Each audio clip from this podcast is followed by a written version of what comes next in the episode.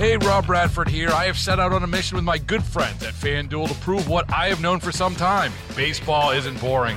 Now I have a daily podcast to prove it with some of the most notable people in the baseball world screaming baseball isn't boring from the mountaintops or at least agreeing to come on our show. Players, managers, GMs, and yes, even the commissioner of baseball, Rob Manfred. It has been a constant wave of baseball's most powerful voices. So join the revolution, subscribe, and soak in Baseball Isn't Boring. Listen on your Odyssey app or wherever you get your podcast. You'll be glad you did. Call from mom. Answer it. Call silenced. Instacart knows nothing gets between you and the game. That's why they make ordering from your couch easy. Stock up today and get all your groceries for the week delivered in as fast as 30 minutes without missing a minute of the game. You have 47 new voicemails. Download the app to get free delivery on your first three orders while supplies last. Minimum $10 per order. Additional terms apply. The Bob Cordaro Show podcast. Great. Good morning, everyone. 11 a.m. in Northeast Pennsylvania. This beautiful Thursday, May 18th of 2023. This is the Bob Cordaro Show. I am he. It is a big day to fight for America, defend our values, and honor the brave who have made us and kept us free. So, with history, our great founding fathers, and the incomparable Constitution of the United States of America as our guides, let us continue today's battle. A reminder this Bob Cordaro show will always be convincingly conservative, lovingly logical, proudly and passionately patriotic, and reliably right. And yes, the double entendre is intended. The Club for Common Sense returns to uh, order after a brief news break adjournment. And we will provide for the balance of this hour a sanctuary of sanity for all of you on appointment radio, otherwise known as the Bob Cordaro Show. All right, so we want to let you know quickly that the show is being brought to you by Pizza Bella Mountaintop, the home of the zero carb pizza crust. You got to try it to believe it. Zero carb pizza crust. Now available at Pizza Bella Mountaintop only, Route 309 in Mountaintop. And then our hourly sponsors, Dunmore Lumber Company, 622 South Blakely Street, Dunmore. Can't beat the convenience, period. Shop locally, beat the big box blues. And then the Marjan Golf Course. My niece just took a job up there, so I'm I'm probably headed up there this weekend. I can't wait. And the food's great, and the course is great. It's the best bargain in local golf. Mount Cobb, PA, the Marjan. It's I don't think it's a French course, but we call some when we get fancy, we say we're going to the Marjan. And we are honoring veterans who we lost. Lieutenant Commander Jerry Gallagher, Newport, Rhode Island, formerly of Scranton. Long naval career as an aviator. Martin Yatsko, Scranton, U.S. Marine Corps 60 to 65. Became an architect. James Driscoll, born Wilkes-Barre, late of New Jersey, U.S. Navy. And he worked various uh, big companies in Jersey and uh, Philadelphia before his passing. Richard Rober of Pittston, veteran of the U.S. Army, a tree surgeon. He was a tree surgeon. How great is that? Dennis Kirschner, Hanover Township. Drove a taxi, painted houses, veteran of the U.S. Army and the Coast Guard. We lost all these good people. And, uh, oh, one more because he's on the flip side of the paper. Donald Matthews, Honesdale, born Carbondale. U.S. Army from 67 to 70. He was a professional surveyor, and he was also uh, in charge of maintenance up at Wayne County. Good people we lost, and thank you from the bottom of our hearts for all you did for us in the service and at home. So, Mark Mix is with us, and we've spoken to him before. And he's with the National Right to Work Foundation. And we talked about the National Labor Relations Board and how they have tried to tilt the playing field. And I, I by the way, I'm pro private union. Pro private union. I am against slanting the rules to force people to be part of unions when they don't want to be. And I'm against public unions, government employees unionizing against us. That's the two things that I want to make clear. And I think, Mark Mix, that you can share those uh, and appreciate those sentiments. Yeah, absolutely, Bob. And and if you're going to get carb-free pizza, smell of a lumberyard, and golf, I'm coming to visit you in Northwest Pennsylvania. Northeast, Northeast. Pennsylvania. yeah, sorry, right. I'll be the wrong side of the state. Oh, and the best yeah, best pizza in the world up here. Now, Mark, you called about a specific subject. We we dealt with a big labor, uh, a, a big victory against organized labor, and this the cabal that is forcing it upon certain people. Tell us what's on the plate today.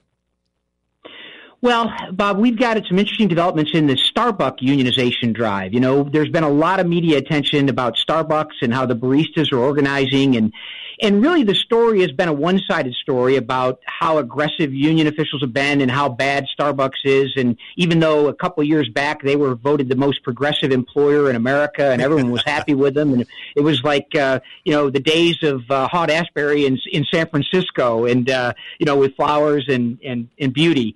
But now, because the unions are after them, uh, Starbucks is probably one of the worst employers according to the media. But the bottom line here is, is that when you look at it in perspective and you take this kind of media production about uh, about unionization, and certainly Joe Biden is doing everything he can, and the National Labor Relations Board, as you mentioned, is doing everything they can to tip the balance, tip the scale in favor of compulsory forced unionism, Bob, and that's what we oppose. Yeah. Is compulsory forced unionism, and unfortunately, that's part and parcel of federal law. But what's happening now is those those Starbucks units that had unionized and voted for a union in about 12 months ago or 14 months ago are now coming back to the table and saying, you know what, we may want to get rid of these unions. And so we've been involved with a decertification, which is basically saying the workers want to throw the union out.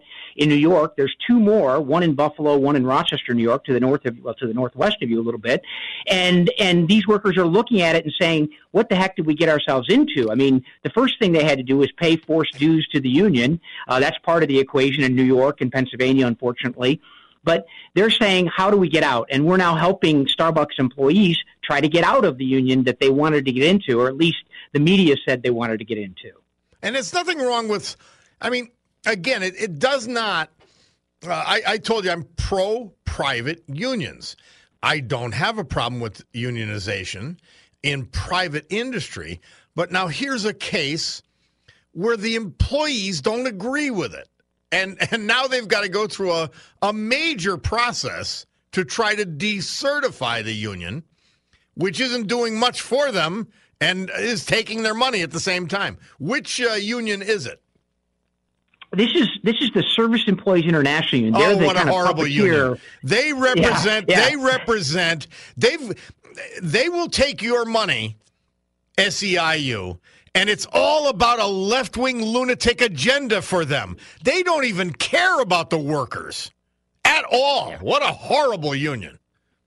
Yeah, they're the they're the backbone of all this, the back office operation. The the front group is called Workers United or Starbucks Workers United, but it's funded and it's m- motivated by the Service Employees International Oh. Union. And you're right about them, Bob. You're absolutely right. Uh, they're primarily in the in the public sector, uh, the government sector, if you will. They they do some work with in the healthcare industries, but this is a really interesting frontier for them because in this you know in this type of work, whether it be the the, the QSR restaurants, the quick serve restaurants, or or service units like Starbucks, they know that there's a revenue stream here that's really reliable because basically employees at these places don't stay around for that long. Yeah. There's a pretty significant turnover. So these workers pay initiation fee to the union, then they pay union dues and fees, and then they move along after eight months or 12 months or 24 months. And so the union's not on the hook for any kind of long-term benefits or representation. They just keep turning this over. Yeah. And you know, it's interesting, Bob, because the first unit that was unionized at Starbucks, the SEIU actually hired a what they call a union salt. He's an employee of the union. He gets a job under false pretenses at the at the company. Walks in there and starts starts agitating for unionization. And literally, the first person to start this was a Rhodes Scholar hired by the SEIU to go in and infiltrate a Starbucks and start this whole process. and you know, the other part of this, Bob, is really interesting. You know, Starbucks has 15,974 stores in America, of which 9,600 or 9,265 are store company owned. The unions have basically organized 301 of these. They've lost 63 or 64 elections. They've withdrawn union petitions in 33. So it's it's this is like a two percent penetration. But if you read the headlines, it's like, oh my gosh, this is the boon for organized labor. Yeah. When in fact it's more of a PR campaign than anything else. And now, as I mentioned, workers are trying to get out. Well, I dealt with SEIU as county commissioner, and all they cared about was left wing lunatic Democrat politics. That's all they cared. They didn't care about the workers. They didn't care about anything other than that. And uh, I, I feel sorry for anyone who's in that union. We're talking from with uh, Mark Mix from the National Right to Work Foundation about the Starbucks situation. Well, uh, uh tell me the role that the National Right to Work Foundation is looking to play in this drama. Well, we actually are representing the workers at a at a Starbucks Roastery in New York City. They came to us and asked us for help to try to get out, to how to navigate. To your point, Bob, navigate this kind of labyrinthine process for trying to get out. It's easy to get into a union, but it's very difficult to get out. And so what we've done is we've called on the SEIU and the Workers United here, Starbucks Workers United, to basically let these people have a secret ballot election about whether or not they want to continue allowing the union to speak for them in the workplace. What's going to happen probably is the union will file unfair labor practice charges saying that, oh, Starbucks put them up to this, and it will block the election.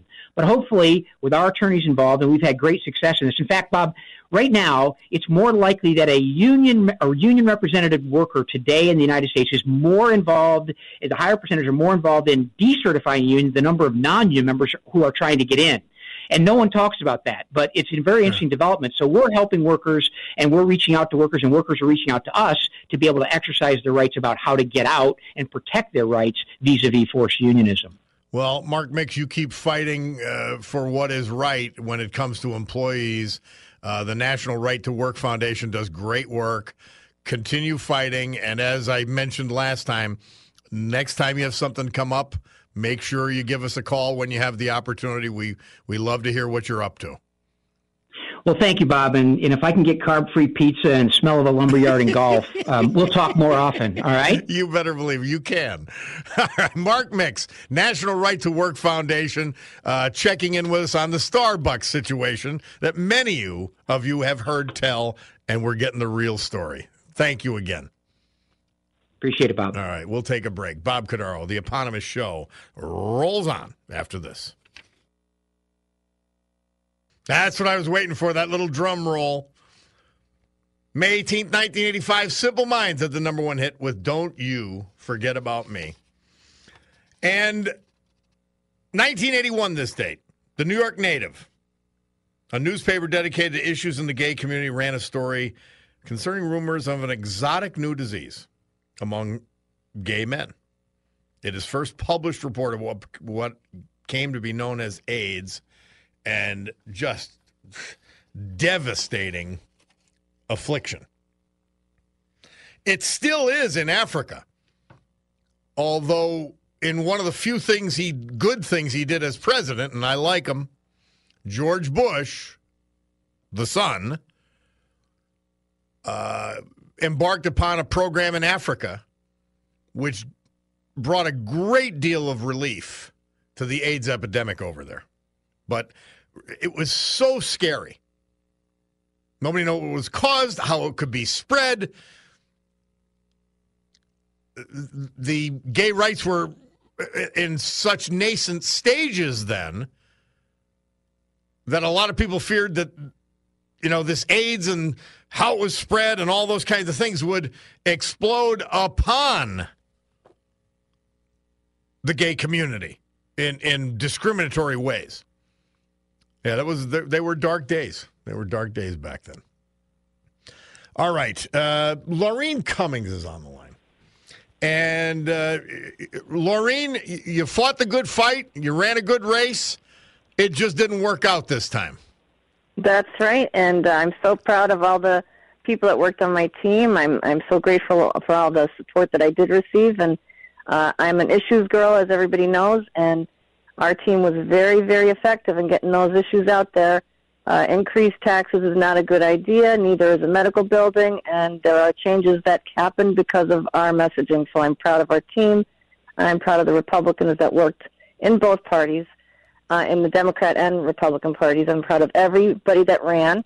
Uh, good job. Good luck in the future in the general election. And uh, you know, I'm I'm looking forward to some of the things that I'm seeing. So I'm I'm so happy that uh, the people that supported me uh, worked so hard and got those messages out. And I thank WILK and you for always getting the conservative message out. That is always effective, no matter what. And I'm very proud of, of our teams that did that.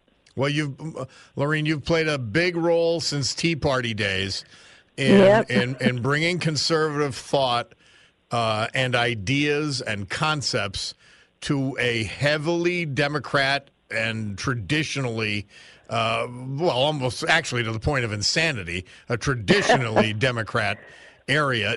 Uh, So, uh, your, yourself, you'll be uh, uniting behind the Republican ticket, and and they, I'll tell you if they if the Republican unite with the uh, well, uh, if they unite, they've got a shot this fall. Well, you know, I have to say that I'm so glad that this campaign turned out the way it did because, you know, a lot of the times you get all these arrows going back and forth. And the previous campaign I ran was like that. It was horrible. This one was not, and I was very happy with that. And uh, you know, I, I'm I'm happy that uh, some Republicans learned their lesson and didn't really do that again. So that was a good thing. And you know, I think that there could be a different result this time. So we'll see. Well, Laureen Cummings, I, uh, I I'm happy you ran, and I'm happy you brought your issues to the fore, and I know you'll always continue to do that. Uh, Yes. I, I I remember distinctly. I came on this this very radio station with Sue Henry the day after we lost the election in 2007. And I hmm. told her, I said, the good news is, or the bad news is, we lost the election. The good Right. news is, we lost the election. Well, that's not the case yet. It's just that I lost. I mean, I just said to myself, I don't have to campaign anymore. I don't have to be a county commissioner. I told, she was good so shocked. that she was so shocked. I said, I, I told her, I said, yeah, I don't like losing, but I don't have a problem not being in office or campaigning anymore. I really don't. Oh God, yeah, that's difficult. Isn't that hard? It's Oh, really it's hard. Crazy stuff. Crazy eh, stuff. Yeah, it is. And you know, you're you're still here messaging and I I find that awesome because you know, you are a voice that we need out there and you know, that's the way I feel about myself. I think that we have to keep the message going no matter what. You never give up. Never ever give up. You always get the issues out there. Make sure the people know what's happening. And that's all we can do. That's the best we can do. Well, And uh, what they decide from there is their decision. Laureen, uh, you will still be uh, the first woman elected county commissioner in Lackawanna County ever. And uh, I'm honored by your call and uh, shows a lot of Thank you, graciousness and uh, and uh, tells people a lot about you. So that's great. And keep in touch with us. Any issue Will that do. strikes your fancy, you call in. Will do. Thanks so much, and thanks for all you do. Have All a great right. day. Take care. Thanks. We're going to go to the weather. Mark Markavich, Margavich is back with us from Edwardsville, and he's our climatologist. And I, he brings a unique point of view, and he loves science, and he loves the weather. And we're going to talk to him after these messages. Hey, Rob Bradford here. I have set out on a mission with my good friends at FanDuel to prove what I have known for some time baseball isn't boring. Now I have a daily podcast to prove it with some of the most notable people in the baseball world screaming baseball isn't boring from the mountaintops or at least agreeing to come on our show. Players, managers, GMs, and yes, even the commissioner of baseball, Rob Manfred. It has been a constant wave of baseball's most powerful voices. So join the revolution, subscribe, and soak in Baseball Isn't Boring. Listen on your Odyssey app or wherever you get your podcast. You'll be glad you did. Call from mom. Answer it. Call silenced. Instacart knows nothing gets between you and the game. That's why they make ordering from your couch easy. Stock up today and get all your groceries for the week delivered in as fast as 30 minutes without missing a minute of the game. You have 47 new voicemails. Download the app to get free delivery on your first three orders while supplies last. Minimum $10 per order. Additional terms apply. And the weather. Here's the Storm Tracker 16 forecast from meteorologist Joe Snedeker. Today, a frosty start. We had it. Sunny, though, and it'll be about 67 degrees for a high. Tonight, clear, low 45. Tomorrow, sunny, high of 70. Saturday, cloudy with showers possible later in the day. The high will be 68. And then Sunday and Monday, partly sunny, high of 73. And that tells me it's time to go to the market. If you got home improvement projects, you go to Dunmore Lumber. And if you if you have time on your hands to to enjoy yourself, you go to the Marjan Golf Course in Mount Cobb. My niece will be working up there this weekend. So You say hello to her and just have a good time and eat some good food. Have a couple of cocktails. It's just a gr- it's the best bargain in golf, the best bargain in golf. Period. All right, so we said Mark Margavage, who we were talking to last hour is with us, and he's a climatologist. Give me what official title would you give yourself, Mark? Because your knowledge Bob, is encyclopedic. I'm actually a meteorologist. I'm not a climatologist. Okay. Uh, I have a, a view on the field of climatology that says it's interesting. I have a vested interest in this being a meteorologist, but I think it's a developing field. Certainly, they don't have all the answers, and I wouldn't claim to have all the answers myself. Uh, as a meteorologist, I'm I'm just here. I'm going to point some things out today. I'm not sure if you have the same audience that you did earl- as you did earlier, so I'll just hit the high notes of what I already introduced. Please. The Wilkes-Barre Scranton Airport today saw coldest May 18th temperature ever. Uh, you may you may not hear a lot about cold temperatures with the uh, warming climate. It is warming globally, but for the U- U.S. specifically, since 1895, the uh, temperature is basically on average the same as it was in 1895. And since 2005, for the U.S., not the globe as a whole, but for the U.S. specifically, the temperature has gone down by 0.67 degrees Fahrenheit since January of 2005. The warmest temperature glo- uh, globally ever recorded was in 1936, and specifically for the U.S., 1936 was the warmest it's ever been.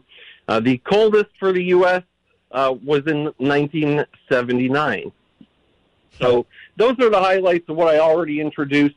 My major problem with the IPCC and governments around the world formulating their policies based on these predictions And for by the way, decades and down the line. hurting and hurting real people. Yes. My problem is that just in the last month, we have discovered 19,000 previously unknown active underwater volcanoes. As you may or may not know, much of the ocean floor is completely unmapped. We know less about the ocean floor on the Earth than we do about the surface of Mars hmm. very little of the ocean floor has been mapped, and as we map more of it, we uncover more data. We reveal more volcanoes we didn't know were there, and as we do that, we get more and more of a data set to inform our hypotheses on what is driving the warming climate. Mark Now, you look at a let, graph- let- let me ask you this question.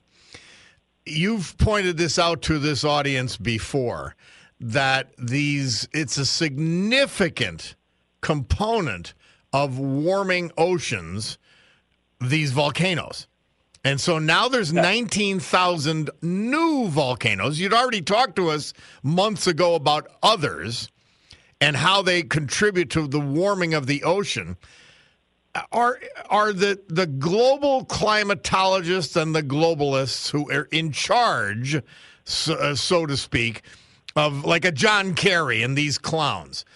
Are they absorbing these realities and putting them into their hypotheses? I don't see it. I seriously doubt it. And the reason I say that is because if you look at a, a, a graph, which I've, I've sent you on Facebook, if you look at a graph and you compare the graph of CO2 since 1895. You see it's following an exponentially increasing curve as we pump more and more CO2 into the atmosphere. The concentration of CO2 increases. But if you overlay the temperature graph since 1895 with that same graph of CO2, you if CO2 were driving the temperatures up, you would expect that the temperature graph would increase along with that CO2 graph. You don't see that. This, the temperature graph since 1895 is relatively flat. There are some ups and downs along the way, but on average, the temperature in the United States specifically is about the same now as it was in 1895, which is about 52 degrees, the average temperature for the entire United States. That's remarkable. That, that, Now, that's, the that's ocean an that's an amazing are warming. That's a stark fact, though. That that it's never discussed. Why can't they discuss? I mean, you're you're you you read all the literature and the and, and see what the data is and what they ignore and what they choose to input. Why would you ignore these very salient facts? My best guess is that there's some financial interest that stands to gain from these policies being implemented. They're not rooted in the state of the art science. It, it just not in my opinion. Now maybe you could find somebody out there who will disagree with me and provide some evidence to the contrary. But as much as I've done my research in trying to understand this climate crisis narrative, I- I can't find any supporting data for it. And they, I mean, they would come across the same information you're discovering. I, it's unavoidable because it's there, it's sitting there.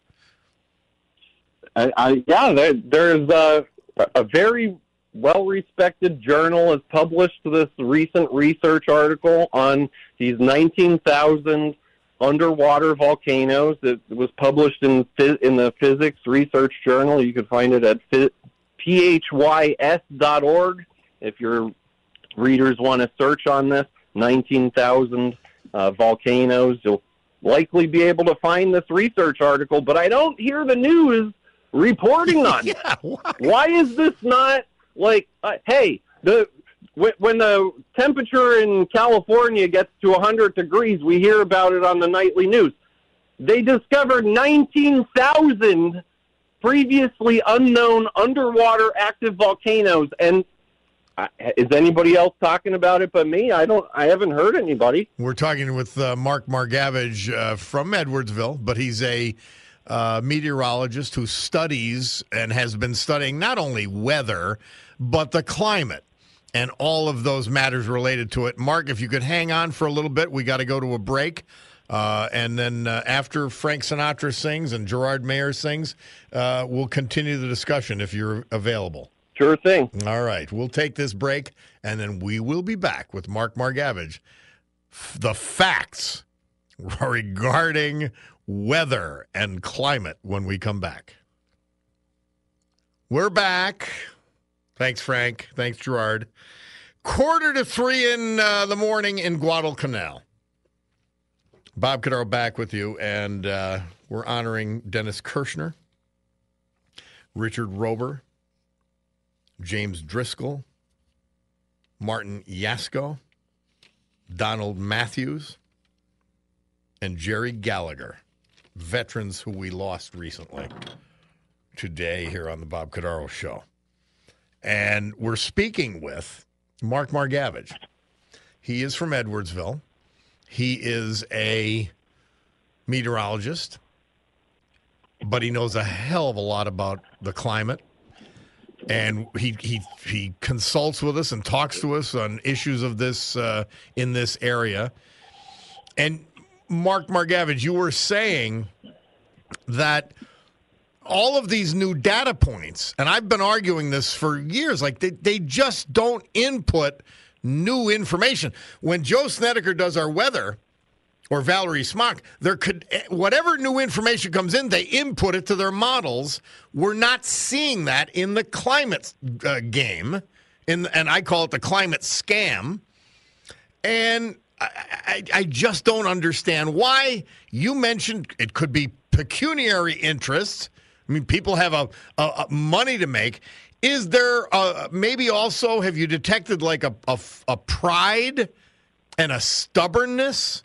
I mean, that's human nature. Yeah, I I've had some interactions with some high-ranking climatologists on Twitter, and I, I never walked away from those interactions with a positive feeling about the state the state of research. Even, I mean, it, there's this narrative that's being pushed without really any consideration for the updated data points, as you say.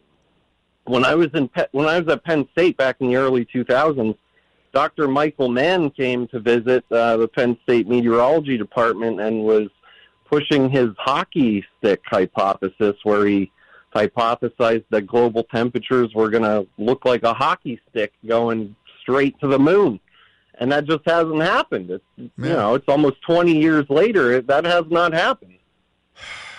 I and I, I, I don't know. I'm I'm all right. Give us the short version. You talked about these volcanoes, underground volcanoes, v- volcanoes, about the warming of the oceans, which they point to as one Yeah, of the so critical what I was trying to get to- what I was trying to get to before the break was if you want to believe that atmospheric CO2, methane, the greenhouse gases are to blame for global temperatures rising, then what you would expect to see is that the surface of the ocean all around the world would be equally rising because it's being fed from above. The heat is coming from above, from the atmosphere into the ocean. That's not what the ocean temperature profile is showing us. The, te- the, the heat is coming from below and it's coming to the surface where it's then released to the atmosphere. So the ocean is actually tells me- warming the atmosphere. The o- right, the oceans are warming the atmosphere, not the other way around. And that's But so these climate significant. policies are acting as if CO2 is driving the warming. It's not. And you had touched on the fact that CO2 levels have increased, but the temperatures in the United. States they, have not. increased dramatically over the last hundred years or so, but temperatures have not. What what conclusion, or at least uh, supposition, would you take from the fact that, that that carbon dioxide has increased, but the temperature has not? The best scientific hypothesis I've come across is that there's a saturation point. So if you think about the way that CO2 enters into the atmosphere, it's going to, since it's denser than the rest of the atmosphere, it's going to build up near the surface. That's where we live. So initially, as that CO2 is building up at the surface, we start to see a warming effect because there's CO2 that wasn't there before. But eventually, there's no more. You can't pack any more CO2 in at the surface. It starts to get. It starts to accumulate higher up in the atmosphere. Well, that CO2 that's higher up in the atmosphere doesn't have nearly the same effect on the surface as the CO2 does at the surface. So there comes a point where you can add more and more CO2 and really not see much of an increase at the surface with regard to temperatures. Now, let So us let us not be guilty of what the uh, climate alarmists are doing. Does this buildup of carbon dioxide have a, its own danger separate and apart from the climate, or is it just a benign factor that comes and goes? Well, I guess if you trapped yourself in a room and increased the CO2 level to infinite in, to infinity, eventually there'd come a point where you suffocated. But I mean, we're never going to get to that point in the Earth climate system. What what happens as you increase CO2 is that you get more plant growth across the world, and what that's what we've seen. The Earth has greened over the last 50 to 75 years. There's way more plant growth across the earth. And as plants grow, they release more oxygen into the air, and it becomes a cycle. So Mark, I, I was pointing out the other day, I said not only from the standpoint of food, but from the standpoint of our very existence, carbon dioxide is absolutely necessary. You can't have plant Yeah. life without it. Yep. anyone who's ever grown plants in a greenhouse knows that if you have a higher CO2 concentration in the greenhouse, the plants grow better. So, you know, there's a there's a trade-off there between if you don't have enough CO2, then temperatures are too cold, you don't have enough plants. You get more CO2, temperatures warm, but only uh, in my opinion here, they warm to a point, which I think we're way beyond that point. Yeah. We saw a little bit of warming there between 1945 and 2005. I would argue that's largely driven by uh, military emissions. The 40s saw World War II, then we saw Vietnam, Yeah, Korea, major conflict. major conflicts all around the world. After 2005, major conflicts started to decline, although And- emissions didn't really decline. Temperatures haven't increased since 2005. Though. Mark, They've we've got to we've got to go, my friend. Thank you so much for being with us. You're welcome. Well, Springsteen had the number four album this date in 1985 with Born in the USA. We figured good way to wrap it up. Thanks to Mark Margavage and Mark Mix. Mark Mix is the National Right to Work Foundation, and uh, Mark Margavage, our resident meteorologist slash climatologist and climate observer. We want to thank again the families Martin Yatsko, Scranton, United States Marine Corps 60 to 65. James Driscoll, late of New Jersey, but from Wilkes-Barre, U.S. Navy. Richard Rober, Pittston, U.S. Army, a tree surgeon. Dennis Kirschner, Hanover Township, served in both the U.S. Co- Army and the U.S. Coast Guard.